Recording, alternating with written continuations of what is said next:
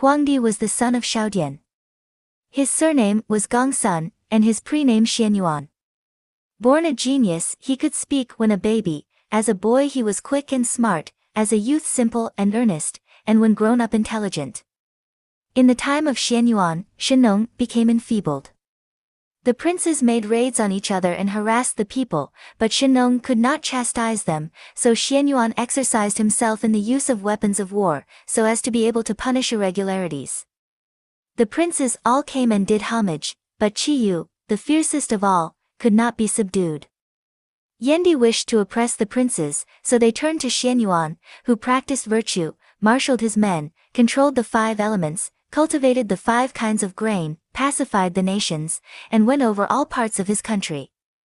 Training black bears, grizzly bears, foxes, panthers, lynxes, and tigers, he, with their aid, fought with Flame Emperor in the desert of Banquan, and, after three battles, realized his wishes.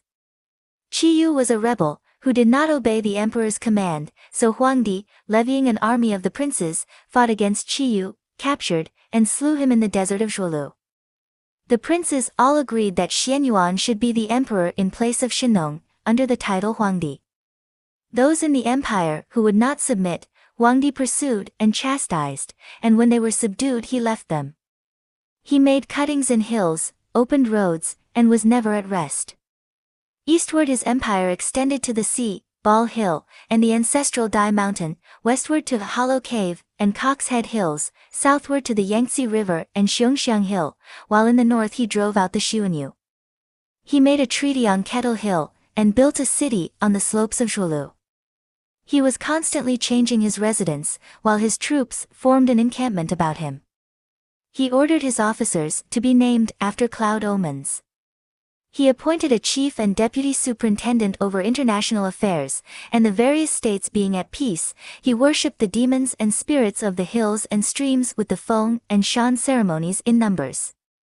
He obtained a valuable tripod, and made calculations of future events, appointing Chief of the Winds, Strength Governor, Ever First, and Great Swan, to direct the people to act in accordance with the celestial and terrestrial arrangements, the dark and bright prognostications, the disputations on life and death, the planting of the crops, plants, and trees in their seasons, and the transformations of birds, beasts, insects, and moths. He also prepared a record of the movements of the sun, moon, and stars, the flow of the tides, and the properties of clay, stones, metals, and gems. He devoted much careful attention to these things, and his observation was applied to ascertaining how fire, water, wood, and other elements could be used economically. There was an auspicious omen of the earth's energy, and he was therefore called Yellow God. Huangdi had 25 sons, of whom 14 received surnames. Huangdi lived at Xuanyuan Hill, and married a woman of Western Range, land called Leizu, who was his principal wife, and bore him two sons, both of whose descendants held imperial sway. The eldest, named Xuanxiao, or Qingyang, dwelt on the Jiang stream, and the other, who was named Changyi, dwelt on the Ruo stream. Changyi married a woman from the Shu hills named Changpu, who bore him a son, Gao Yang, who possessed the virtue of a sage. Huangdi died, and was buried at Xiaoshan, and his grandson, Changyi's son Gao Yang, came to the throne under the title Emperor Zhuanqiu. Emperor Zongsu, or Gao Yang, was Huangdi's grandson and Changyi's son. Calm and unfathomable in his designs, and thoroughly versed in all matters, he exercised his talents in cultivating the ground, he recorded in their seasons the movements of the heavenly bodies, relied on spiritual influences in framing laws, taught reform by controlling the passion nature, and sacrificed with purity and sincerity. Northward his rule extended to Dark Mound, southward to Annam, westward to the moving sands, and eastward to Coiling Tree. Of animate and inanimate things, of spirits great and small, of those on whom the sun and moon shone, all were equally subject to him. Emperor Zhuanqiu had a son, Chengqian. Zhuanqiu died, and Xuanxiao's grandson Gaoxin came to the throne under the title of Emperor Ku. Emperor Ku, or Gaoxin was Huangdi's great-grandson, his father being Jiaoji, whose father was Xuanxiao, whose father was Huangdi. Neither Xuanxiao nor Jiaoji came to the throne, but Gao Xin did hold imperial sway. Gao Xin was a clansman of Zhuanqiu. Being born a genius, Gao Xin spoke from babyhood. He distributed his benefits everywhere, regardless of self. Intelligent enough to understand things far off, and clever enough to search into minutiae, he followed heaven's laws, and knew the people's needs. Humane yet dignified, kind yet truthful, he practiced self-culture and all men submitted to him. He secured the revenue of the land, and spent it economically. He governed and instructed all his subjects, and they profited by the instruction. He made a calendar of the days and months past as well as future. He knew all about spirits, and worshipped them respectfully. His appearance was elegant, and his virtue eminent. His movements were well timed, and his dress gentlemanly. Emperor Ku was thoroughly impartial all over his empire. There was no one on whom the sun and moon shone, or on whom the rain and wind blew, who was not devoted to him. Emperor Ku married a daughter of Chen Feng, who bore a son named Feng Xuan. He also married a daughter of Jizi, who bore a son Ji. Emperor Ku died, and Ji reigned in his stead. Ji reigned badly and died, and his brother, the highly meritorious one reigned under the title of Emperor Yao. Emperor Yao was highly meritorious. His benevolence was like that of heaven, and his wisdom that of a god. When approached he was genial as the sun, and was looked out for as clouds in dry weather. He was rich without being proud, and esteemed yet not lax. He wore a yellow hat and plain silk dress, and drove a red car drawn by white horses. He was able to display his supereminent virtue, by bringing into close alliance the nine degrees of kindred, and they being rendered harmonious, he forthwith regulated the people, and his people having become enlightened, the various states were at peace. He then commanded Shi, and he in reverent accordance with their observations of the wide heavens to record in a calendar the laws affecting the sun, moon, stars, and zodiacal spaces, and respectfully to communicate to the people the seasons. He also commanded Shi's younger brother to reside at Yui, called the Bright Valley, so as to hail with respect the rising sun, and arrange the labors of the spring, and the day being of medium length, and the culminating star, bird, quarter of the heavens, he was to determine mid-spring, when the people begin to disperse, and birds, and beasts to breed and copulate. He further commanded Shi's third brother to reside at the southern frontier to arrange the transformations of summer, and respectfully observe the extreme limit, and the day being at its longest, and the star in the zenith that called fire, he was to fix the exact period of midsummer, when the people are most widely dispersed, birds molt, and beasts change their coats. He further commanded his younger brother to reside in the west at a place called Dark Valley to respectfully convoy the setting sun, and arrange the completing labors of the autumn, and the night being of medium length, and the culminating stars Su to determine mid-autumn, when people begin to feel comfortable, and birds and beasts look smooth and glossy. He further commanded his third brother to reside in the northern region in what was called the somber capital, to examine the hidden things, and the day being at its shortest, and the culminating star Mao to determine midwinter, when people get into cozy corners, and the coats of birds and beasts are downy and thick. The year consisted of 366 days, an intercalary month being added to adjust the four seasons. Authentic directions were given to the various officers, and their several labors commenced, Yao said, who can obediently manage these matters? Fengqi said, there is your adopted son Danzhu, who is developing his intelligence. Yao said, Oh. He is unscrupulous and wicked, I cannot employ him. He said again, Who will do it? Huandou said, The Minister of Works, who is generally popular, and has displayed merit, could be employed. Yao said, The Minister of Works is talkative, if he is employed, his depravities, although he is apparently respectful, would overspread the heavens, he will not do. He said further, Alas! O President of the Four Mountains, the waters of the flood rise up to heaven, and in their vast expanse encompass the mountains, and overtop the hills, the common people are troubled about it. Is there a capable man whom I could set to deal with the matter? They all said, Gun might do it. Yao said, Gun disobeys orders, and ruins his companions. He will not do. The president said, Ah. Well. Try him, and if he is found useless, have done with him. Whereupon Yao adopting his suggestion, employed Gun for nine years, but his work was not completed, Yao said, Alas! O President of the Four Mountains, I have been on the throne seventy years, you are able to carry out the decrees, do you occupy my throne? The president replied, My moral qualities are of such a low order that I should disgrace the imperial throne. Yao said, You must all recommend one of your esteemed relations, or even an obscure stranger. All the courtiers said to Yao, There is an unmarried man of the lower orders called Shun of Yu. Yao said, Yes, I have heard of him, what is he like? The president said, He is the son of a blind man, his father was unprincipled, his mother insincere, and his brother arrogant, but he managed by his dutiful conduct to be reconciled to them, so they have gradually improved, and not been extremely wicked. Shall I try him? said Yao. He then married his two daughters to Shun, and watched his behavior towards them.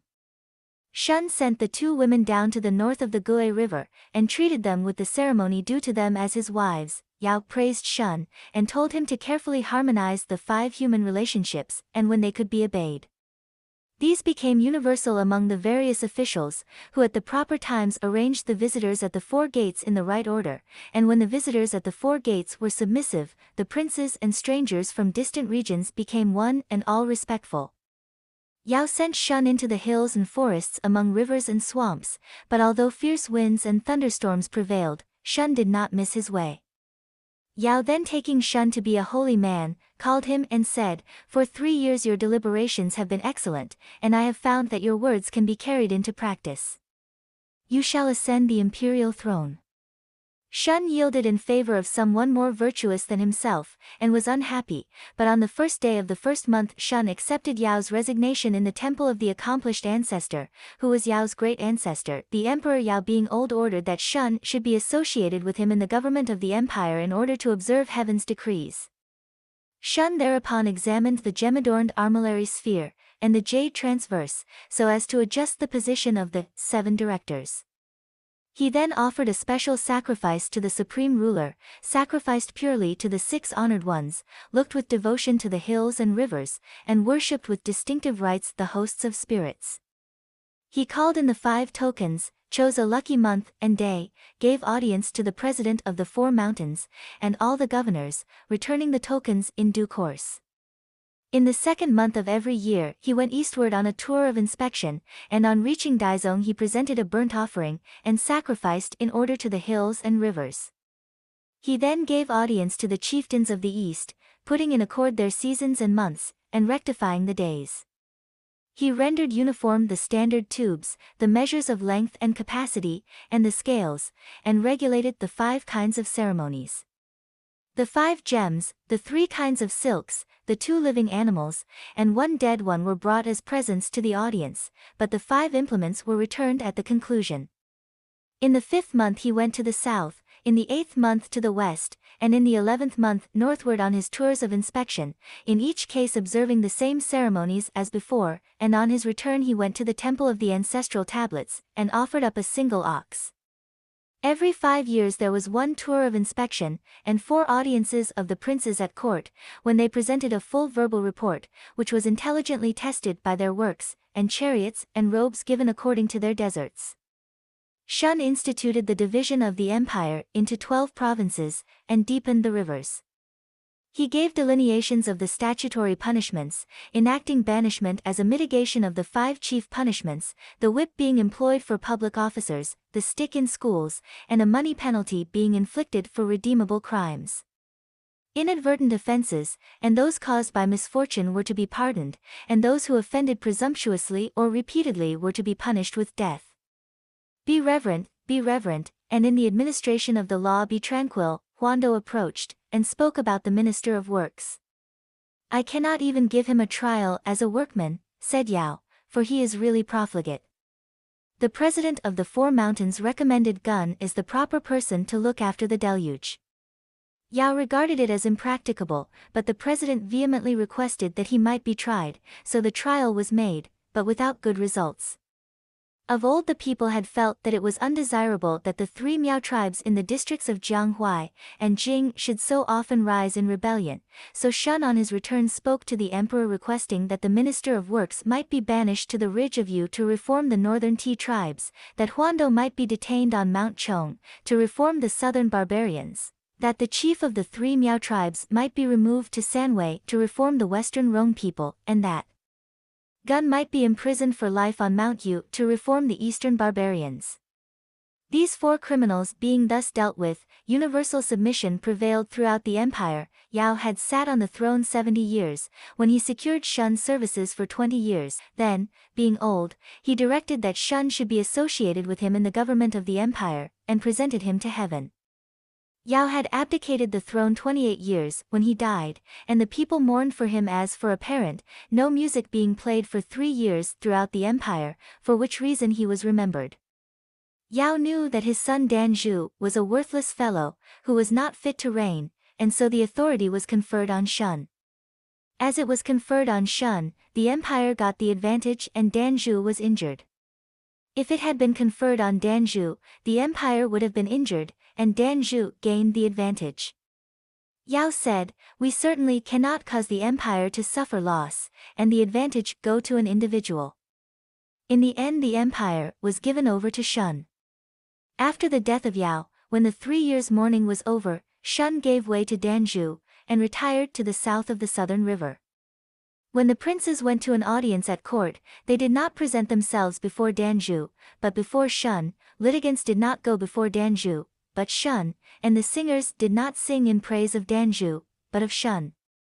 Shun said, It is from heaven. Afterwards he went to the capital, sat on the imperial throne, and was styled Emperor Shun. Shun of Yu was named Chonghua, Chonghua's father was Gusu, Gusu's father was Qiaonyo, Qiaonyo's father was Juwang, Juwang's father was Jinkang, Jinkang's father was Qiongchan, Qiongchan's father was Emperor Zhuanqiu, Zhuanqiu's father was Changyi. From him to Shun, we have seven generations. From Qiongchan to Emperor Shun, they were all insignificant common people. Shun's father, Gusu, was blind, and his mother having died, Gusu married again and had a son, Xiang, who was arrogant. Gusu loved his second wife, and frequently tried to kill Shun, who avoided him. When he made slight mistakes he was punished, yet he obediently served his father, stepmother, and brother, and was day by day generous, careful, and never negligent. Shun was a native of Jizhou, plowed on Li Mountain, fished in Thunder Lake, made pots on the bank of the river, fashioned various articles at Shouqiu, and went now and then to Fuxia. Shun's father, Gusu, was unprincipled, his mother insincere, and his brother, Xiang, arrogant. They all tried to kill Shun, who was obedient, and never by chance failed in his duty as a son, or his fraternal love. Though they tried to kill him they did not succeed, and when they sought him he got out of the way. When Shun was 20 years old he was noted for his filial piety, and when he was 30 the Emperor Yao asked if he was fit to reign. The presidents united in bringing Shun of Yu forward as an able man, so Yao gave him his two daughters in marriage in order to observe his conduct at home, and bade his nine sons put him in charge of a post so as to note his behavior abroad. Shun lived within the bend of the K River, and was especially careful. Yao's two daughters did not dare, on account of their rank, to be proud, but waited on Shun's relations, and were constant in their wifely duties, while Yao's nine sons became more and more generous. When Shun plowed on Li Mountain, the inhabitants yielded the boundaries, when he fished in Thunder Lake, the men on the lake yielded to him the best place, and when he made pots on the bank of the river, his vessels had no holes or flaws in them. If he dwelt in a place for a year he formed an assemblage, in two years it became a town, and in three a metropolis. Yao gave Shun clothes made of fine grass cloth, and a lute, and built him a granary and shed for his oxen and sheep. Gusu again tried to kill Shun by making him go up and plaster the roof of the granary, while he set fire to it from below, but Shun, protecting himself from the fire with a couple of bamboo hats, came down and escaped with his life. Gusu after this told Shun to dig a well, which he did, making a secret tunnel at the side to get out at. When Shun had gone right in, Gusu and Xiang filled up the well with earth, but Shun came out by the secret passage.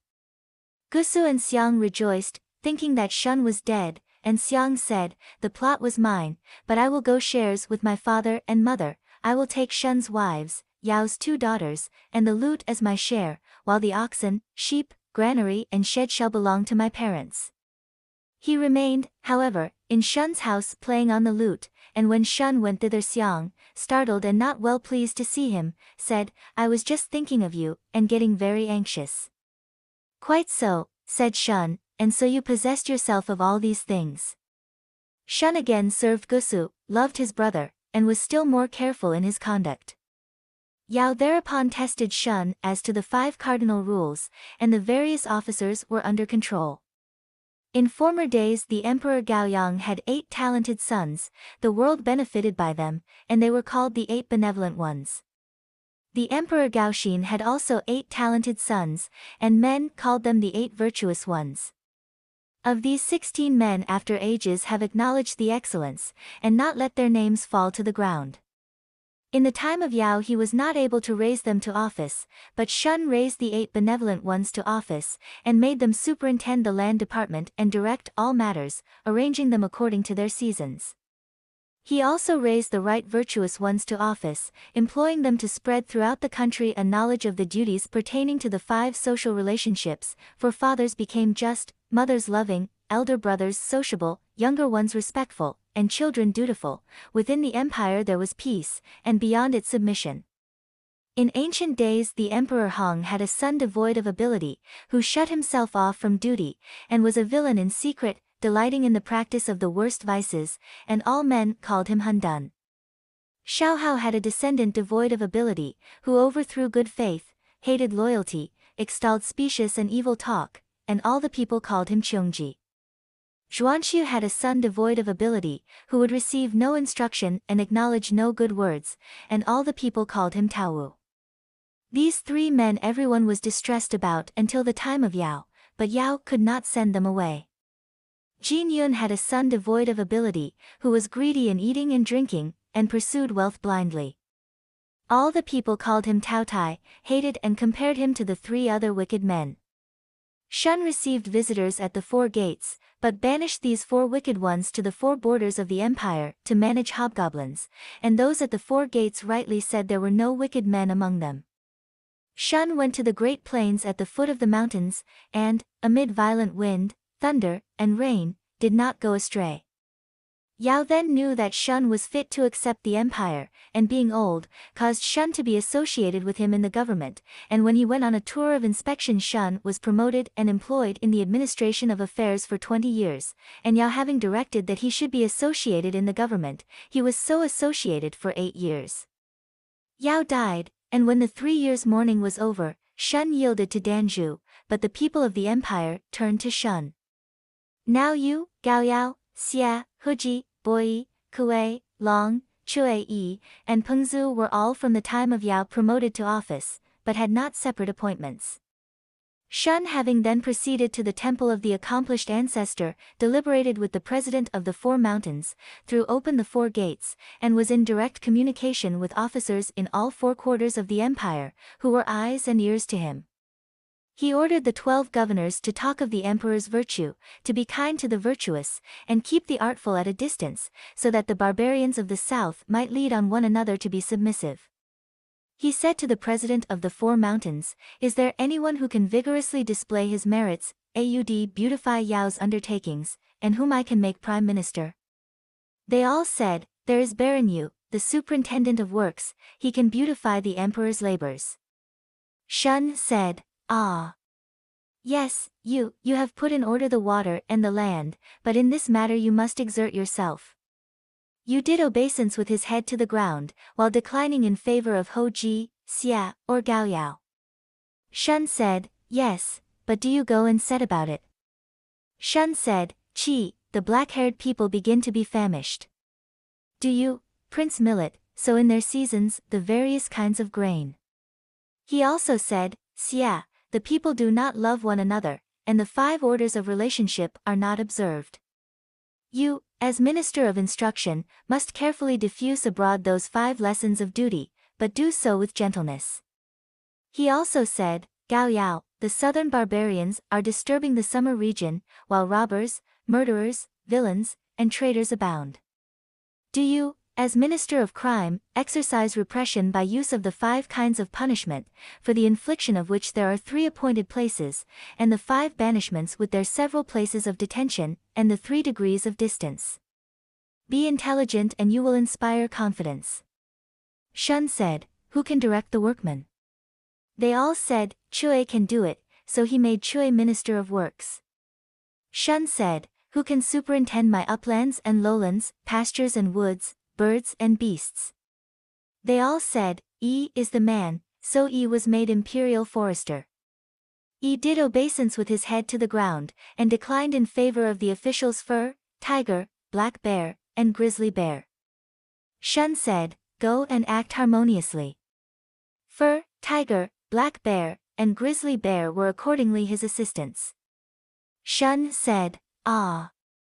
President of the Four Mountains, is there anyone who can superintend the three ceremonies? They all said, Baron E is the man.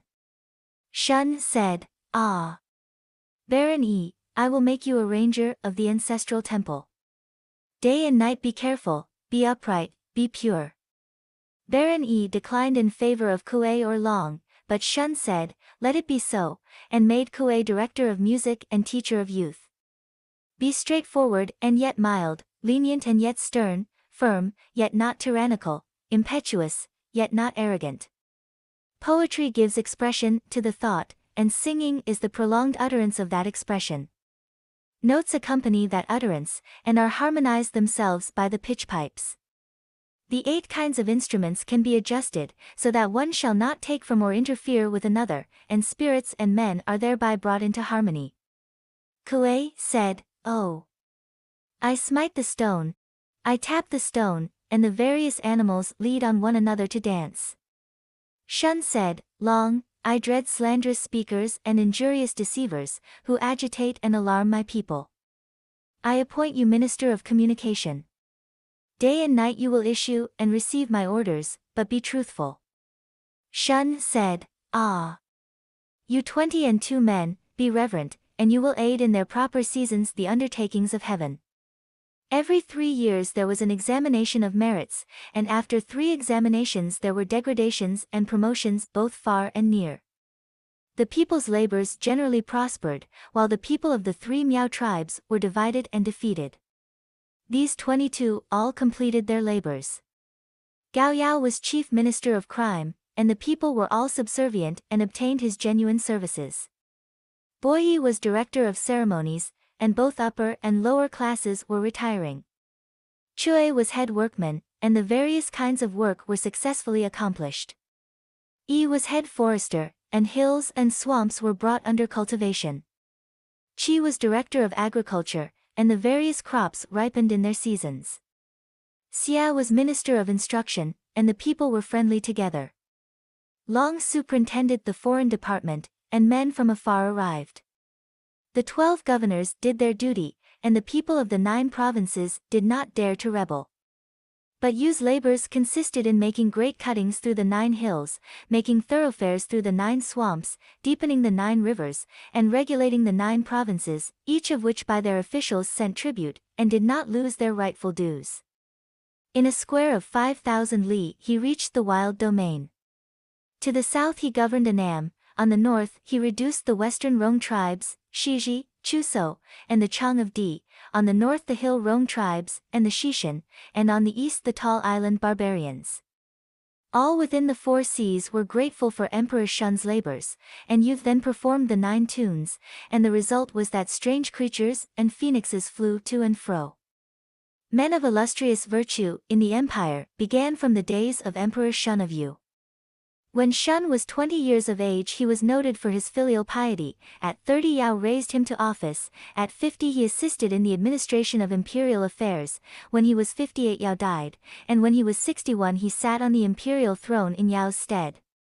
After he had occupied the imperial throne 39 years, he went on a hunting expedition to the south, died in the desert of Cangwu, and was buried at a place called Lingling in the Jui Range in Jiangnan province.